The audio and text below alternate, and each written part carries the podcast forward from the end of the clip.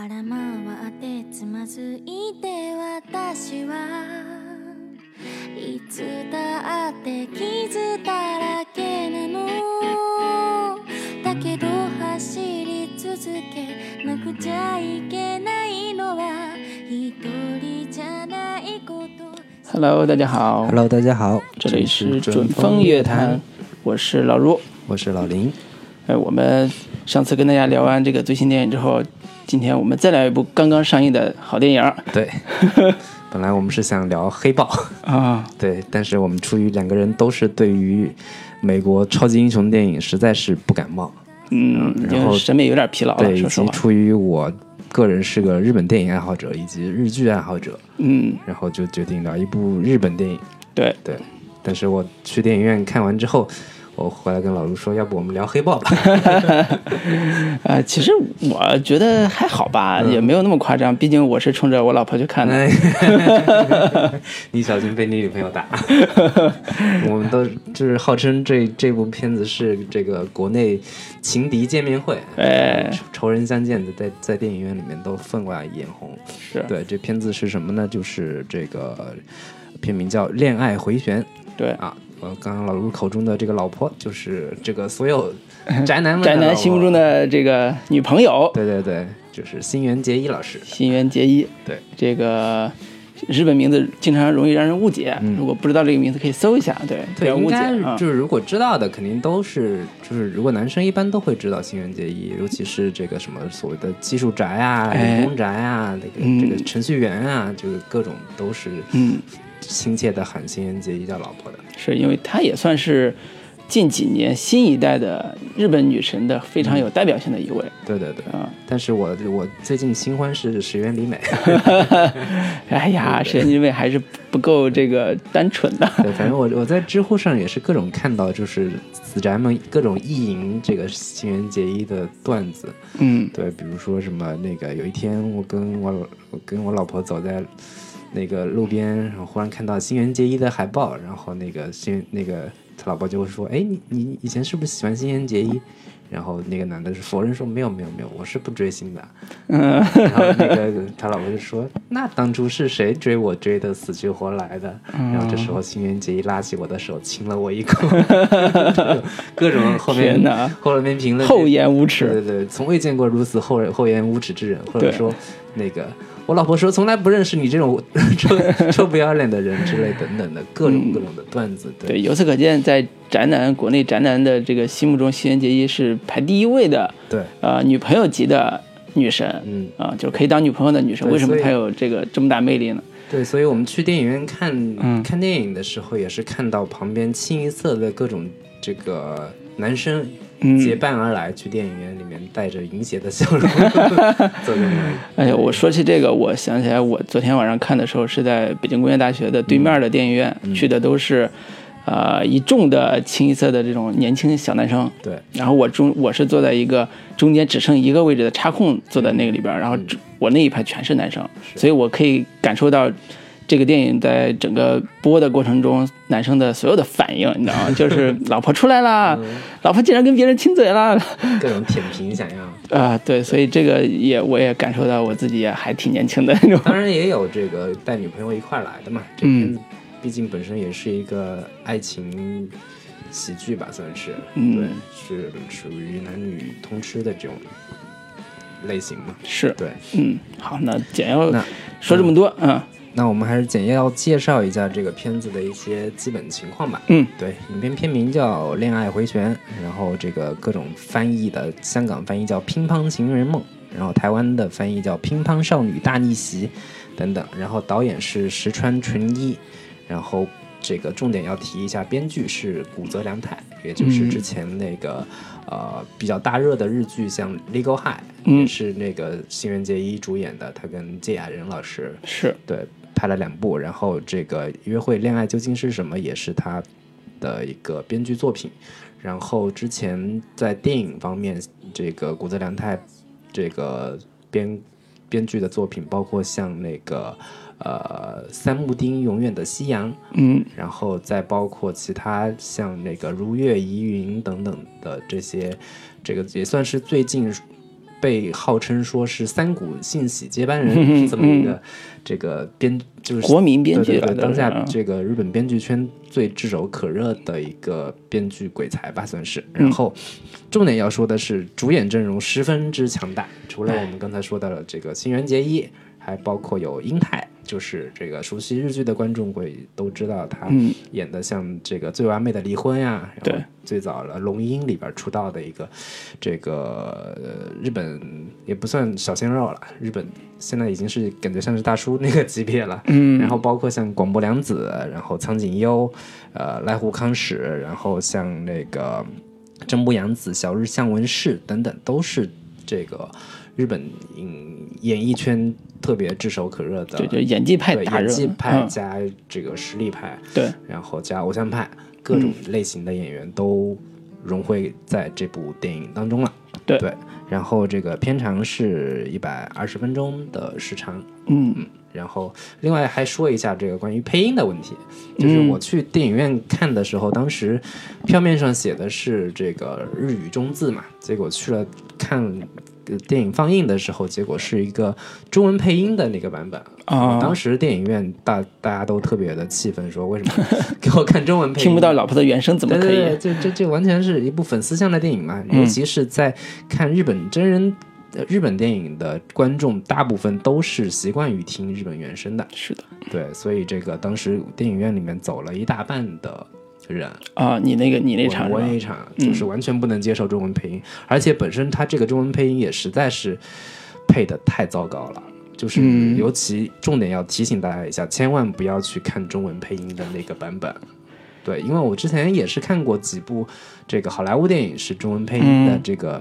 这个版本，但是观感看下来还可以，还能接受。对，但是上次看那个《勇者》之前，我也觉得还行。对对对，但是这个日本电影尤其无法接受，我不知道是因为这个配日本电影的那帮配音演员本身可能在揣摩都是亚洲人这个语调，就是因为我看的那一场就是日本人的那个中国配音演员大部分还是拿配好莱坞那些电影的那个腔调跟口气，比如说什么太杰克，对，这实在是太棒了，是不是这种腔调来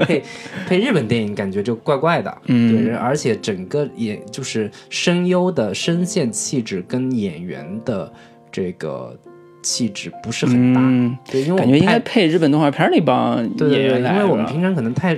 尤其是粉丝们特别熟悉那个新垣结衣以及瑛太他们的声线，他们声音讲话的讲日语的这个声调应该是什么样的，结果你配这么一个这个完全不搭调的，就让人特别出戏。整场我也是看的有点如坐针毡，所以千万千万提醒大家不要去看中文配音版。好，这是个雷。对对对，大概的基本信息就是这些。对，然后我们给这个片子来打一个分数吧。老卢，你先来。虽然我看完之后我依然还挺喜欢新垣结衣的，但是这个片子我看完之后我也就觉得6分左右的一个分数，主要还是因为跟我的期待实在是稍微有点远吧。就是虽然我知道它是一个谈恋爱的片子，但是我没想到它谈的这么的寡淡。对，作为一个体育励志片来说，它也没有到能够让我觉得特别热血的这个范畴之内。所以总体来讲觉得小遗憾吧，至少是我对这个古德良太这个大编剧现在在银幕上创作出这样一个作品还挺有点小失望的。对，因为他之前的那个如月依云也好，还有之前的剧也好，我都挺喜欢的。就是他风格很多元，而且他创作手法也很娴熟，这个是他的特点。但是这部恋爱片里边就感觉他没有抓到那个正儿八经的那个观众的嗨点，甚至在体育励志这边也没有让我觉得特别有出彩的地方，所以整个下来会觉得特别平淡，所以这是我觉得它让我觉得不是特别满意的。那如果说满意的还是那里边的群演，这是我比较喜欢的，所以总体是6分，就是及格还不错，就是6分左右，就是这个分数。那聊聊你呢？既然你打了6分，我就打一个5.5分。你想怎样？这样的一个分数，其实就是总结一句话来形容这个片子，就是。套路到飞起的一个平庸，非常非常平庸的片子。就是我本身是带着对于古泽良太的非常高的期待去看的一个、嗯、是不是因为我们期待都太高了？对，就是因为我不知道，就是我之前很多人追日剧，追那个追明星啊，追演员等等，但是我是粉编剧，我粉谷泽良太，对他的期待非常非常高，因为看过他之前各种片子，是然后那个结果我看了整个片成片是这样的一个结果，让人觉得特别的失望。就是如果是其他的编剧，那也就算了，对，编出这样的一个作品，我觉得这个整体的。结构还是很工整的呀，各方面的该有的元素都有了。但是你是谷泽良太，你怎么能编出这么平庸的一部？对，尤其是 Legal High 这种戏你都编得出来，你给我编这个是不是有点太？就是这个片子里面丧失掉了谷泽良太所有的优点。嗯，就这片子是任何只要稍微有点经验的编剧都可以做出来的一部作品。你这有点太偷懒了，这样的一个。行货的一个东西，对，本身，而且我另外还有不太满意的就是它整个片子的人设，就是尤其是新垣结衣跟瑛太这两个主角，其实相对是比较的暗淡的，在人设在做人物设定上没有做得非常的丰满，层次很丰富，这些东西都没有。然后再加上尤其我最近也是看了一些体育类型片。然后我再回头看这样的一个片子，就是之前吃的东西太猛了，比如说之前看像我《花样女王》这样的片子，看完之后你再回过头来去看这么一个温吞水的，然后甜腻腻的一个东西，就觉得非常的不给劲儿。哎，对对对，所以整体是这样的一个感受，所以这个也是我们接下来要讨论的重点啊。当然我们第一部分还是要讲一讲这个戏的优点，对，尤其是它的亮点部分。最后还得说一下，就是这个片子我们推荐给哪些观众去看，因为这个片子本身的这个排片率也是比较低嘛。是是是，我昨天我看的时候，我那个电影院只有2场，中午一场，晚上一场，晚上是9点多那一场。对，天哪，这要不是有这么多粉丝撑着，估计这场都没有了。对对对，所以还是其实也没有什么太大的这个推荐的。必要，就是粉丝肯定都早都知道了，电影院看了，号称中国有1000万新垣结衣的男粉丝不止吧？我估计有比这个多，每个人买一张票应该有能过好几亿吧，但是事实上也并不是这样，事实上并没有过亿啊，对对对，现在也就1000万左右票房吧，然后就是这2年其实。那个日本真人电影引进到国内的其实挺不少的，就是我们除了这个动画片之外，除了那个哆啦 A 梦系列的啊，哆啦 A 梦啊，什么海贼王啊，这个之外，真人电影这2年已经也是越来越多了。比如说之前的那个《寄生兽》呀，还有像那个，还有女子那个高中生那个叫什么考试垫底辣妹，对，垫底辣妹，对，然后还有像之前的《银魂》，对，我据我所知是这2年。日本电影在国内票房最好的真人片子就是《银魂》了，大概8000多万。这个《银魂》的粉丝实在是太高了，8000多万的一个票房。但是你对比起来，其他像那个泰国电影《天才枪手》呀、摔霸呀这种，已经是成了一个小现象级的一个片子。日本真人电影在国内的表现，其实还是有很大的这个提升空间的。是，对对对，我们还是期待一下，以后会有更多更好的这个日本真人片子。来引进到国内，满足这个日本电影爱好者吧。对，好，我们来说一下这片子的优点部分。对，其实挺难说的，它的优点我们基本上在前面已经说的差不多了，简要说过，对，但是还是要详细再说一下嘛，毕竟这个我们。这个好不容易有一部日本电影在国内上映了，对吧？我们还是如果喜欢的话，值得推荐的话，也是要好好说一下它的特点部分。那我先说一下这个影片的优点吧。好，就是当然最大的亮点就是新垣结衣。这个毫无否认，所有观众都是冲着新垣结衣去看的，尤其是男性观众。然后当然新垣结衣在这个片子里边的表现也还不错，中规中矩，然后偶有亮点，然后该有的情绪该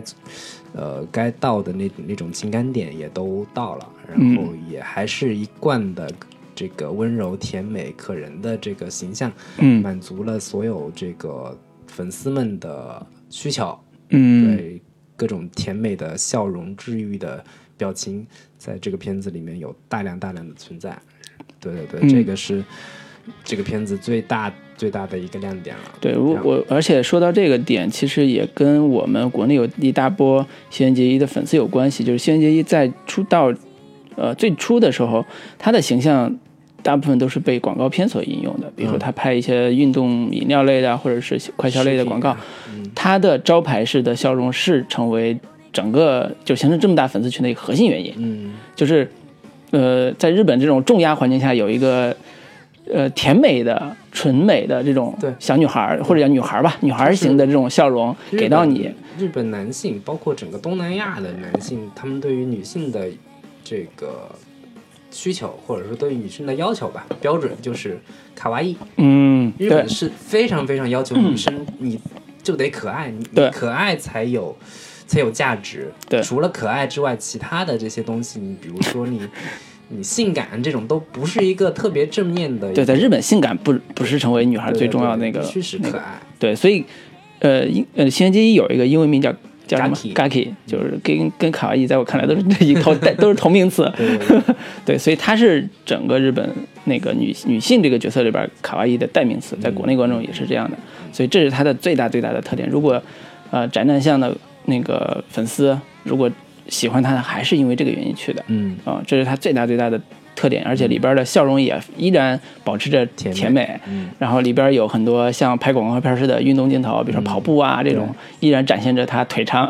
的优势。对，所以这种满满的这种胶原蛋白的脸还有这种笑容是给到我们很大的满足的。也已经这个不是满满了。你那个里边演小三儿的那个用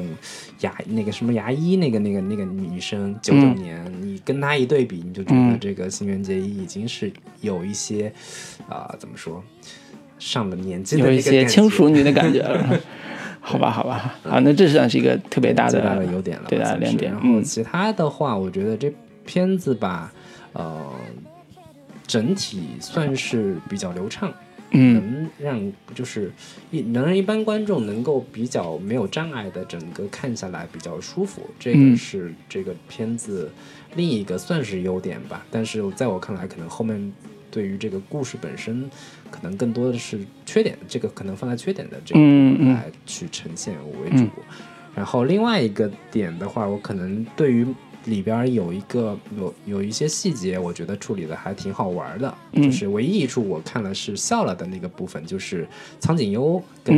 跟那个老板，就是都是说号称是来自中国的这个四川厨子。对，然后但是其实他们是这个中国乒乓球一线队里边被淘汰出来的两个人，落魄的两个人流浪到了日本，在一个小山村里面去做麻婆豆腐，这样两个人，然后这个来训练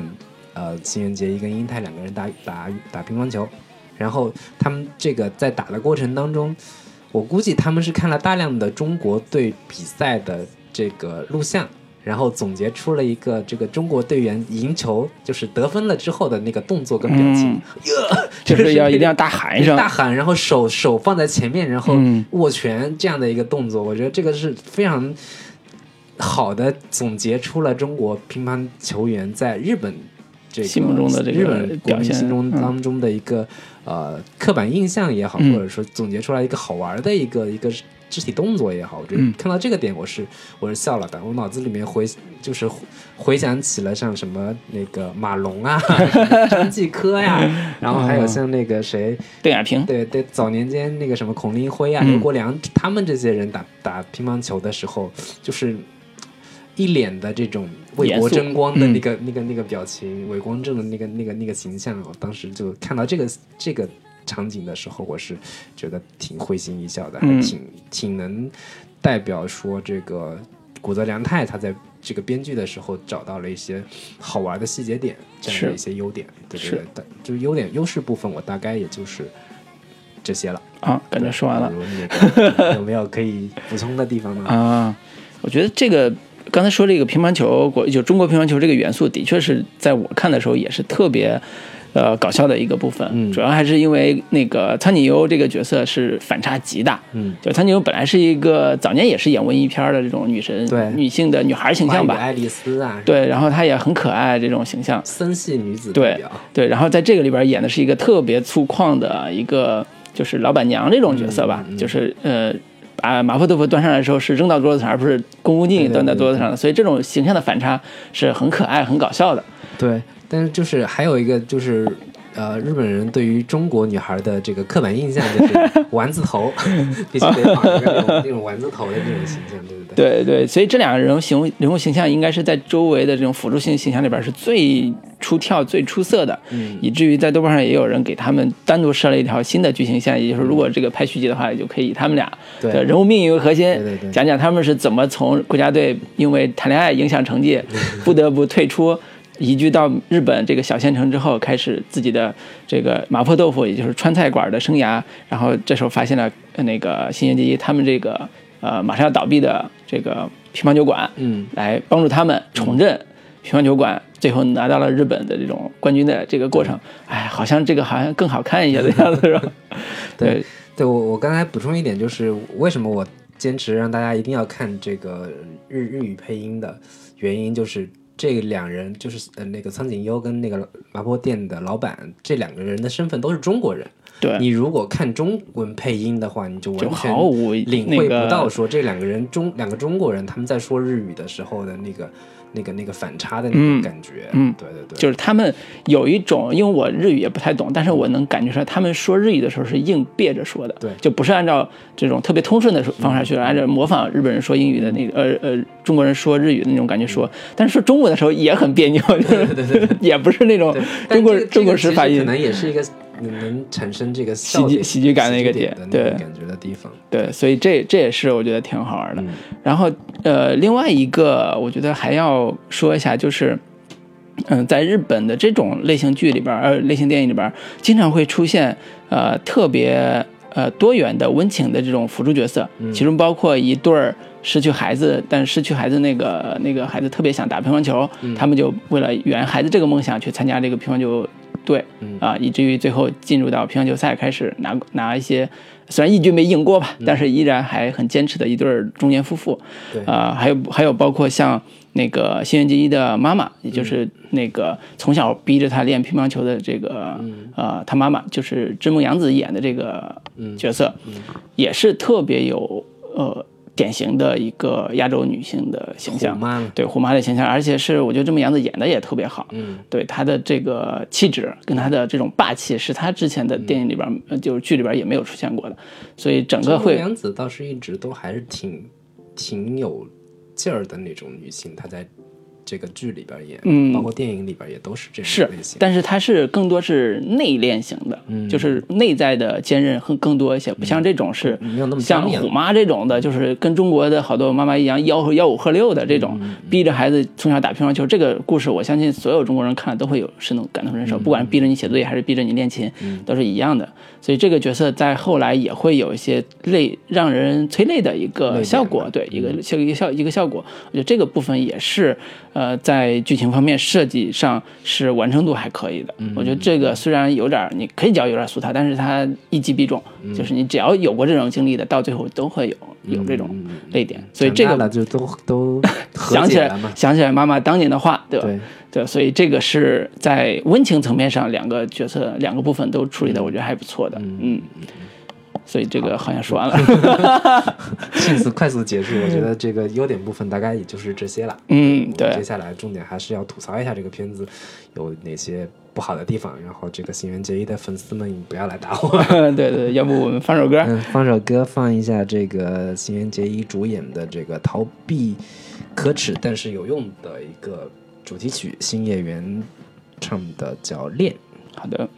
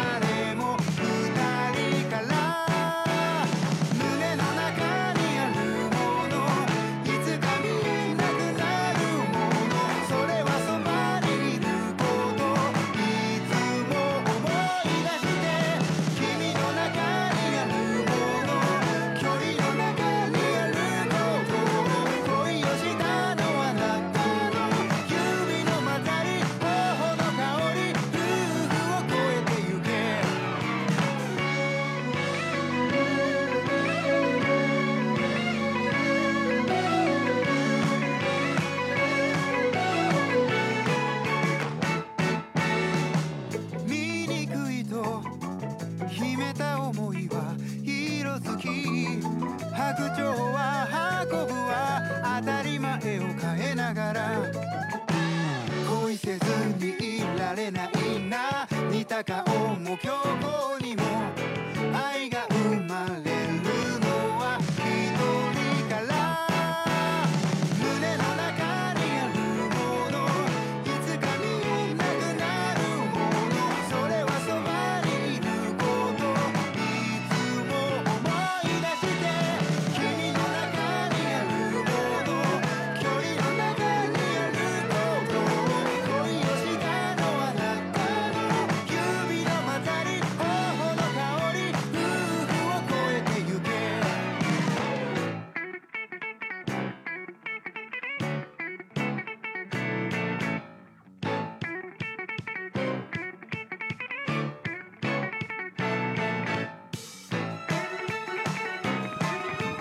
好的，我们继续回来，继续回来吐槽一下这个片子，吐槽一下我们的老婆，也不是吐槽老婆，吐槽这部电影。对，那刚才说到了，我们之前对这个编剧古泽良太寄予这么高的期望，寄予这么大的期待，到电影院看完2个小时过去了之后，有一种怅然若失的感觉。这难道是古泽良太的应有水准吗？这难道是他应该给我们呈现出来的东西吗？为什么会这个样子？对，我们来好好分析一下。我们好好分析一下这个问题。然后你觉得这片子你看完之后，你觉得它最大的问题是什么？你要我大理说，简要说就是它类型太模糊了。就是我如果是看我的老婆来的，那谈恋爱这个部分是特别重要，而且是特别期待的这个部分。哪怕说这个体育励志这个元素我可以弱化，但是恋爱这个部分是特别特别重要，而且特别特别有感染我吧。但是这个片子明显感觉还是沿用了之前新垣结衣的很多电视剧里边的这种设定，一个傻傻的想谈恋爱的 OL， 就是 Office Lady 这种办公室女孩，然后爱上了一个打乒乓球特别帅的一个男生，他们俩人冲着一个结婚，就是以女孩的视角吧，他想结婚，想美满家庭，但是后边又遇到了一些波折。这个设定本身没有什么特别大的问题，但是有问题啊，就是新垣结衣竟然会被人甩，这是一个这个日本影视界的一个未解谜题，对，永远解决不了。那你电影怎么演？他还在那个逃避可耻，就是我们刚放的那个主题曲里边，那个剧里边也是一个没人要的东西，对，大龄未婚女青年然后找不到男朋友，这事儿简直不可理喻，简直不可理解。对，但是你只能假定性说，我可以接受这个设定。好，如果仅仅是这个设定，那我想看的是不一样的爱情故事。你这么普通一个设定，给我们呈现出来的就应该是这样一个女孩，如果她回到乡下，重新开始她的人生的时候，她如何面对她的爱情，如何成为她更好的自己，这样一个过程。我相信编剧也是这么往这个方向去想的，只不过是在恋爱这个部分处理上，我觉得还是过于倚重之前新垣结衣这个人物形象了，就是她本身的这种甜甜的女孩的形象，但是你如果跟那个像韩国的野蛮女友类似这种电影比，会发现这种恋爱观和现在这个时代已经落后了非常多，它已经不是像都市女孩这种，就是在包括日本现代，包括国内的现代的这种都市女孩的对恋爱的基本的看法和认识，包括最近大家热议的所谓北京女子图鉴，东京女子图鉴，对这种的设定的故事相比较而言，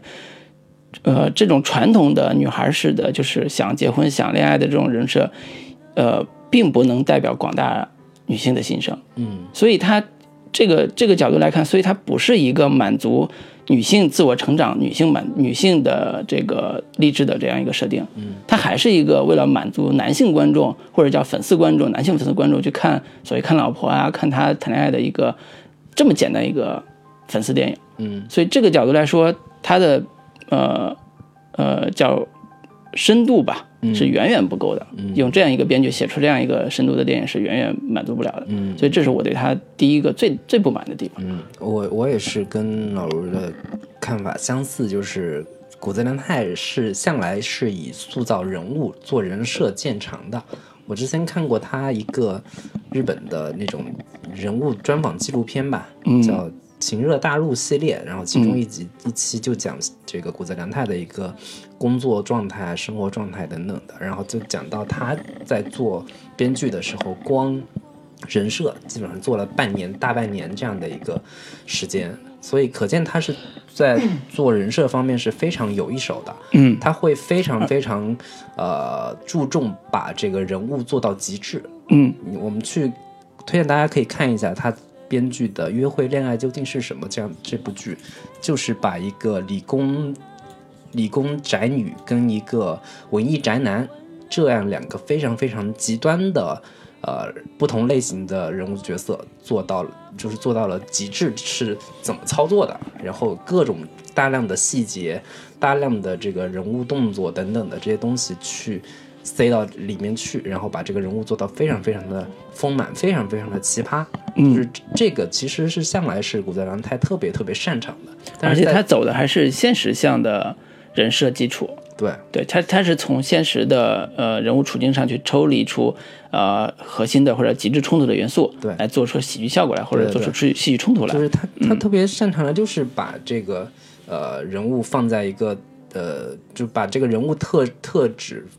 推向极致，然后那个让不同的两种非常截然对立的价值观，甚至是当下观众可能觉得这个人物是不被接受的，或者说并不认同的，但是他可以通过自己的编剧手法让观众慢慢对这个人物产生认同感，就是从因为他足够真实，所以才会有足够认同。就是从道理来说，我们原先可能不会这么想，但是编剧通过他的一个高超的编剧手法跟就是制造的事件，最终让你去理解和并认同，甚至是觉得这个人物是非常可爱的。但是在这部电影里边，其实包括像新垣结衣跟瑛太这两个角色，其实一方面是不够极致，另一方面就是他们最终完成的人物弧光也是太简单了，都没有达到一个让人特别幸福，或者说能够收获到在思想上、在价值观这个层面上有太多推陈出新的地方，最后还是落脚到了一个让人觉得还挺鸡汤的一个点上面。 对，包括他们恋爱之间的障碍，最大的障碍就是误会。对，就是因为瑛太有一个前妻带着孩子，对最后呢那个新垣结衣就说那个你要为他们而战，要为他们负责。对，但实际上瑛太已经跟他前妻已经和解了，已经不会有什么感情纠葛了。对，但是这时候这反而成为他们最大障碍。这个两人的感情推进基本上是靠误会完成的。对，不是以两人对感情，他们两人感情增进以及对于互相的这种认可达到某一定高度的。对，说白了，这两个人之间没有任何的这个从价值观层面上有什么冲突？打乒乓球嘛，我们都爱打乒乓球。对，这个层面上没有冲突。然后在其他的就是最能够体现说，就是感情戏里边最两个人不能在一起的最核心的原因究竟是什么？在这个片子里边也没有说有做到特别让人觉得很揪心的地方，或者说很让人这个。很虐的那些点都没有在这个电影里面有所呈现，甚至包括像瑛太他为什么会选择去打乒乓球这个点，其实也是做的挺糙的，就是他是因为女儿可能会参加报了一个社团，对，报了乒乓球社团，然后可能女儿感兴趣，我去参加一下，但是这个点也根本就到后面就没了。女儿说是打了一个星期乒乓球就没打了。那你还坚持打乒乓球是为了什么？是因为看上新垣结衣了吗？对。但如果我是瑛太，我要是看到有人这样的女孩打乒乓球，我也会去参加这个社团。所以从粉丝向的这个角度来说，这个也还是可以理解的。对。只是说的确是他在恋爱的处理上明显深度是不足的，就满足不了我们作为一个想看谈恋爱的这种故事的人群去欣赏的。他过于简单了。对。但是我看的时候有一场戏我是觉得还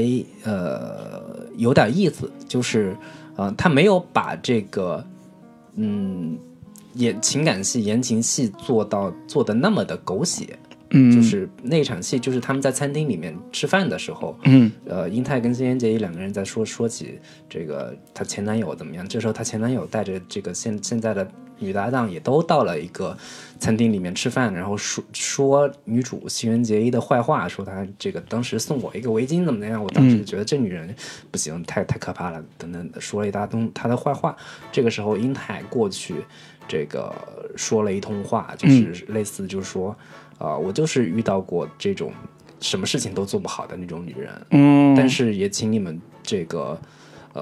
不要太看不起人，毕竟我们也在努力，就是即使是那样的人他也是一直在努力，就说了这么一番话。我当时是觉得他跟我们传统看过的韩剧，包括现在国内编剧也在学习的，说玛丽苏这种剧情的，一般这种剧情的时候玛丽苏剧会怎么处理，就是啪啪打脸打得特别狠，就是毒舌，对，各种把人就是大骂一通嘛，然后说我现在他已经跟我在一起了，你们不准怎么样，就是说的特别狠的那种剧情，他还是做处理的相对比较克制的，没有就是刻意迎合说观众，这时候我要给爽点，我要让女性观众特别特别满意，说英泰这个挺身而出为我这个打抱不平怎么样，然后我这时候抱着他满足的离开了，然后他们这个前男友各种受挫啊等等，这样的剧情他没有去满足这样的一个特别狗血的需求，这个点其实我觉得之前我说优点的时候忘说了啊，对，说到这儿其实我们可以转到另外一个话题点，就是我觉得刚才英泰说这句话其实代表了这个故事的另外一个主题，其实是成长的一个部分，成长的一部分表面是通过乒乓球，主要角色是新垣结衣，就是其实这个故事的另外一条线就是讲新垣结衣如何回到那个农村之后，重新振作起来，重新成为一个他认为自己有价值或者是迈向自己新人生的一个部分。那么英泰这句话其实代表的是说，新垣结衣他也很努力在改变过去，改变他自己的那个部分，甚至说这个故事到最后高潮场面的时候。在乒乓球赛上高潮场面其实完成的也是他自我的一个跨越，所以自我跨越就是他妈妈一直逼着他打乒乓球，他一直不愿意打，但是这时候乒乓球其实教会了他新的人生道理，这个道理是最后一个应该是华彩的部分，我觉得这部分其实是相比较恋爱这部分戏来讲完成度更高的，就是作为应该说是体育励志片的这个套路来讲，它的完成度要比恋爱这条线完成度要更高，对，所以这是，这个片子给我带来另外一个困惑，就是我是冲着恋爱戏看的，结果你给我来个体育励志片，但是这个体育励志片又不是我想象中那种满足感特别强的体育励志片。打个比方说，如果是体育励志片，那我对体育竞技性的这种比赛技巧是非常看重的。比如说打乒乓球，我们都打过乒乓球，都知道正反拍啊、快手啊什么之类的，削球啊，然后对削球、直拍，对。但是以我们中国人看这场乒乓球比赛的这个结果来看，就觉得这帮人也就是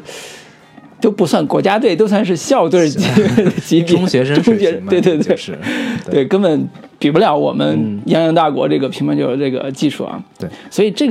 个部分它的竞技性又很差，对，让我觉得哎呀，这个有点鸡肋。对，他其实是有试图往这方面去做，但是又做的不够。就是比如说，他在第一次他们参加比赛的时候，新垣结衣做了一堆手势，说这个代表直球，这个削球怎么样。但是很快这个东西，我以为后面他们会详细去解释用这个反败为胜啊。对，比如说两个人这个我们商量好策略，然后什么就这致命一击来一个这个默契。对，但后面这些东西都没有了。然后他们也是试图说我通过跟各种人去比赛去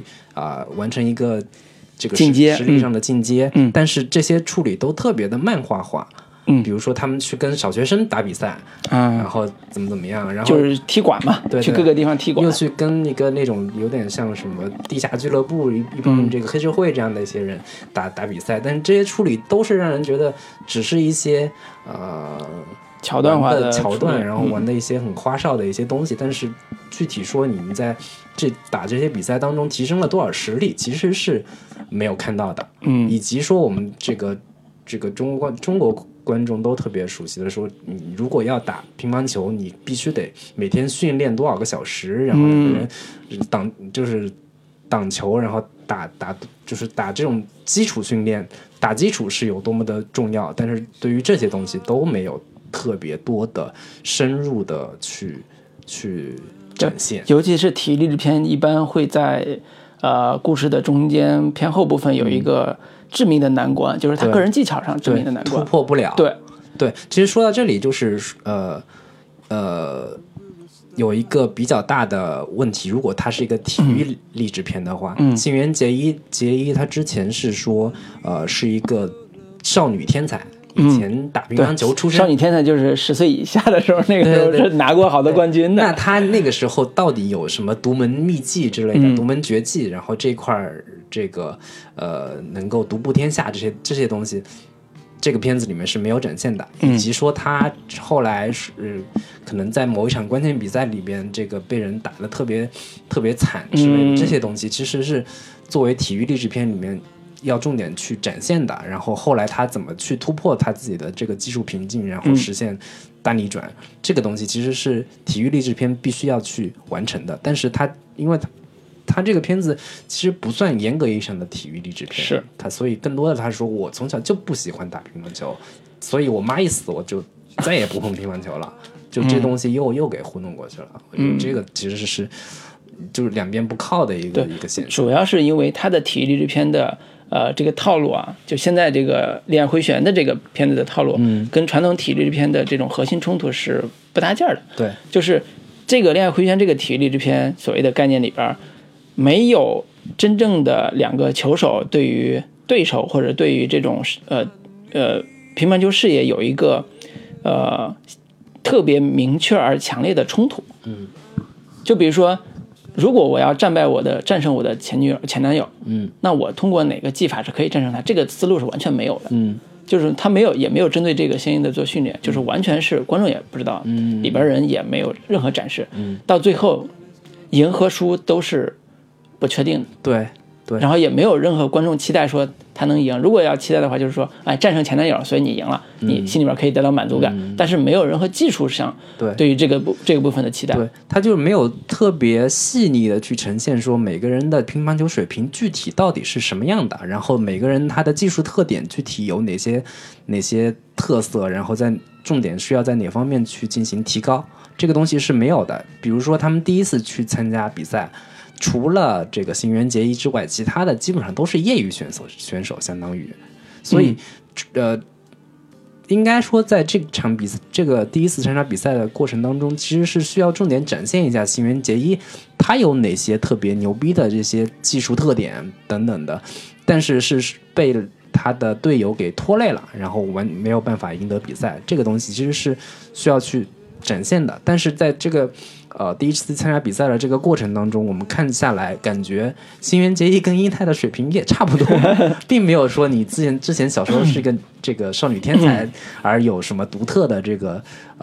技术特点呀，独特的这个闪光点之类的，没有，都没有。对，所以你看到最后高潮戏的大概前5分钟的时候，有高潮戏前后的5分钟的时候，打比赛的特别紧张激烈的所谓焦灼的打比赛的那个环节，整个的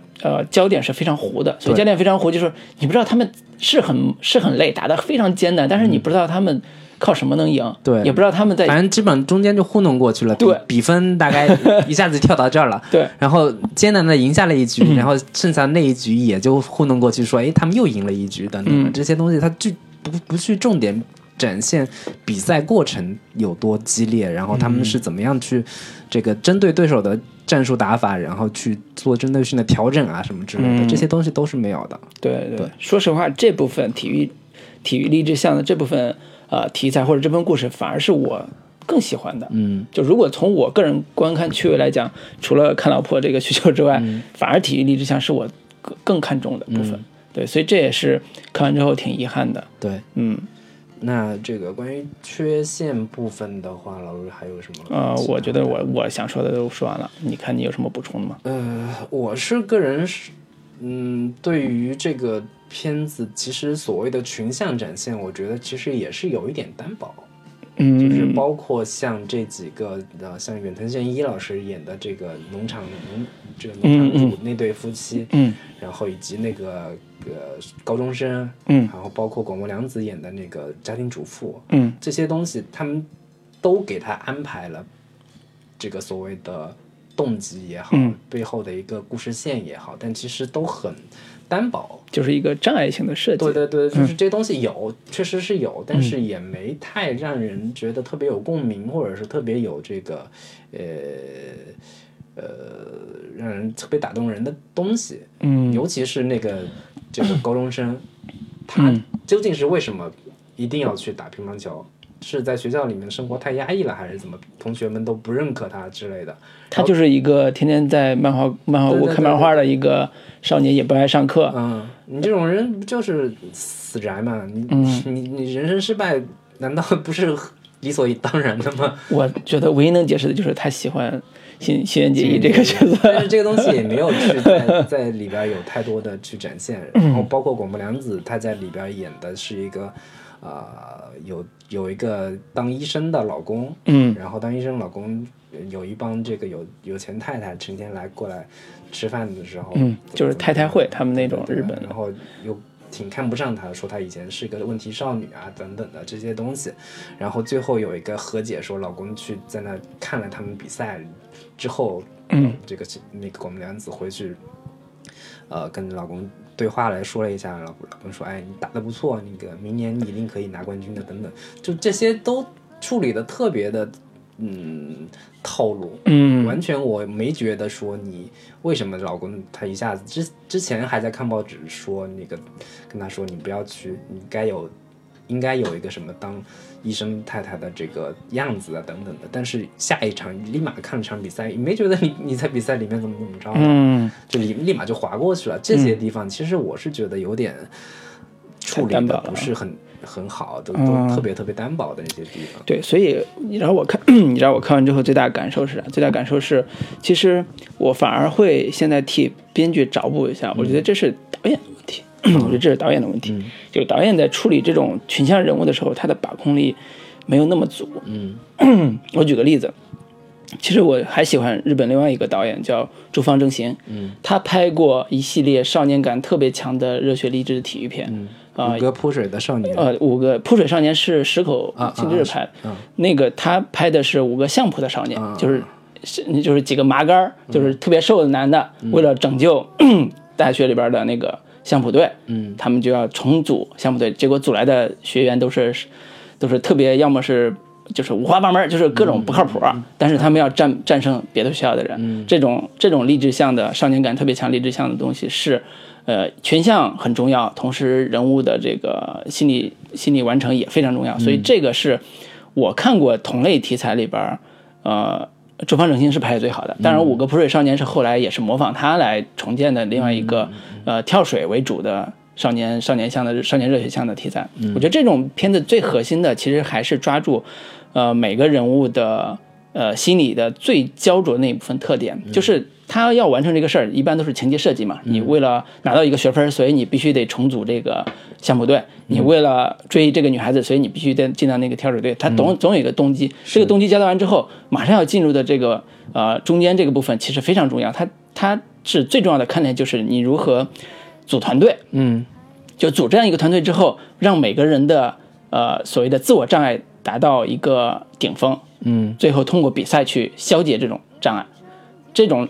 最后的消解过程就是一个高潮场面，就是最后让你看得特别的嗨，特别的兴奋。中间当然有各种不靠谱啊、不顺的这个场面，甚至有队员缺队这种场面。那么他们的友谊、他们的热情，最后会战胜这一切，就完成这样一个大圆满的结局。这是在这两个片子都是90年代初的片子，对，反正是那个年代里边，在日本我们对日本电影最早的那种少年励志向的片子，应该是印象最好的那一系列之一。对，所以这也是，相比较而言，如果我们看《恋爱回旋》里边那个中学生，他要打乒乓球，他要最后要挑战自己的话，我觉得这也是一个很好的参照。只不过我觉得是导演，真的是导演出了问题。他对，应该编剧在这个角色上已经写到了他的它的这个设定，对啊，障碍已经写好了，那他怎么去跳过这个障碍，只不过是没有好好写。所以就是说白了，我整个看这个片子的一个最大的感受就是，它特别像一个日剧的 SP， 特别像一个日剧的一个剧场版那个感觉。所以就是日本电影，我这两年看下来，其实大量的就是存在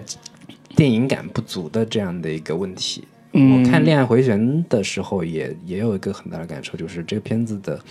导演其实是一个能力比较差，你还是乖乖好好去拍剧吧。就是对于电影这个东西来说，它太缺少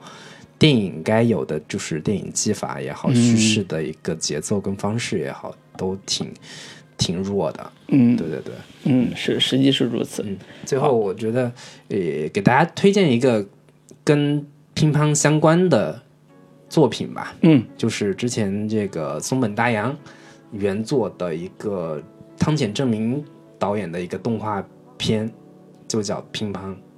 这个乒乓，对，去年还是前年，反正特别火的一部，这个包括在 B 站也好，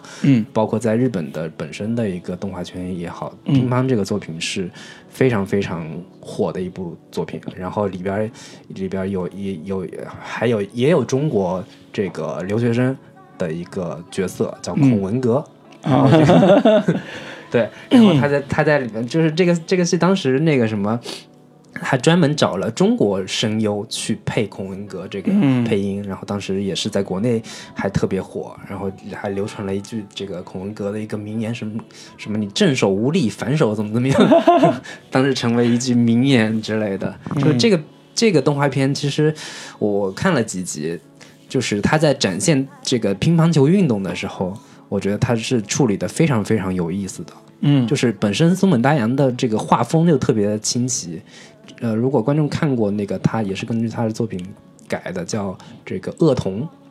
就会知道他的这个画风是不太一样的。然后他在展现打乒乓球的时候，非常非常有意思的去把这个运动过程，就是展现的非常诡异。就是比如说他运动员在抛球的时候，他会有一个大仰角，就是展现球抛到空中，然后人变得非常非常高大。然后球慢慢落下来，一打的时候，那个整个乒乓球台就成了一个特别拉的特别长的那种场地的那个感觉，球然后打过来，就是它画面冲击力非常强，对，画面冲击力非常强，就是利用这种透视关系，然后这个近大远小这样的一个，这个我之前从来没有在任何的作品当中看展现乒乓球可以用这么。有想象力的方式去呈现，它完全不像我们之前看过像什么网球王子啊这种有点超现实的那个感觉，但它是一个非常写实的、非常现实主义的一个热血动漫，但是以主题风格又很丧，然后这个最后呈现了价值观又是很燃的一个作品，就是我还是很推荐大家去好好看一下这个，如果对乒乓这种题材感兴趣的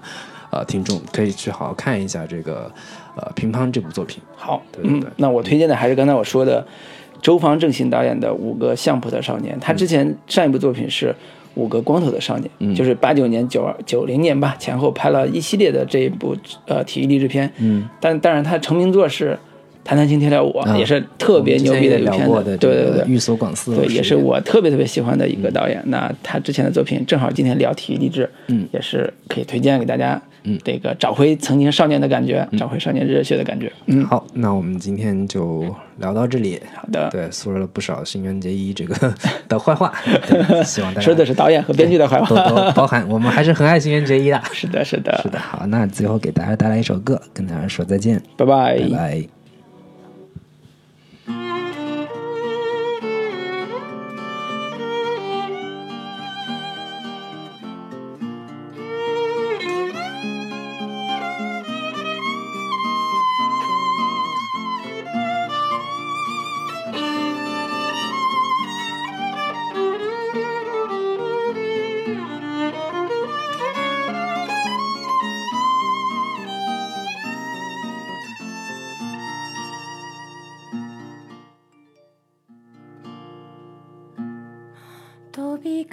人の費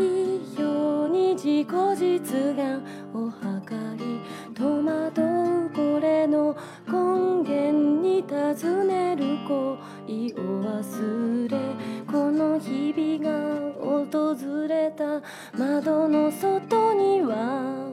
ごまかしのない夏描かれている吹き荒れる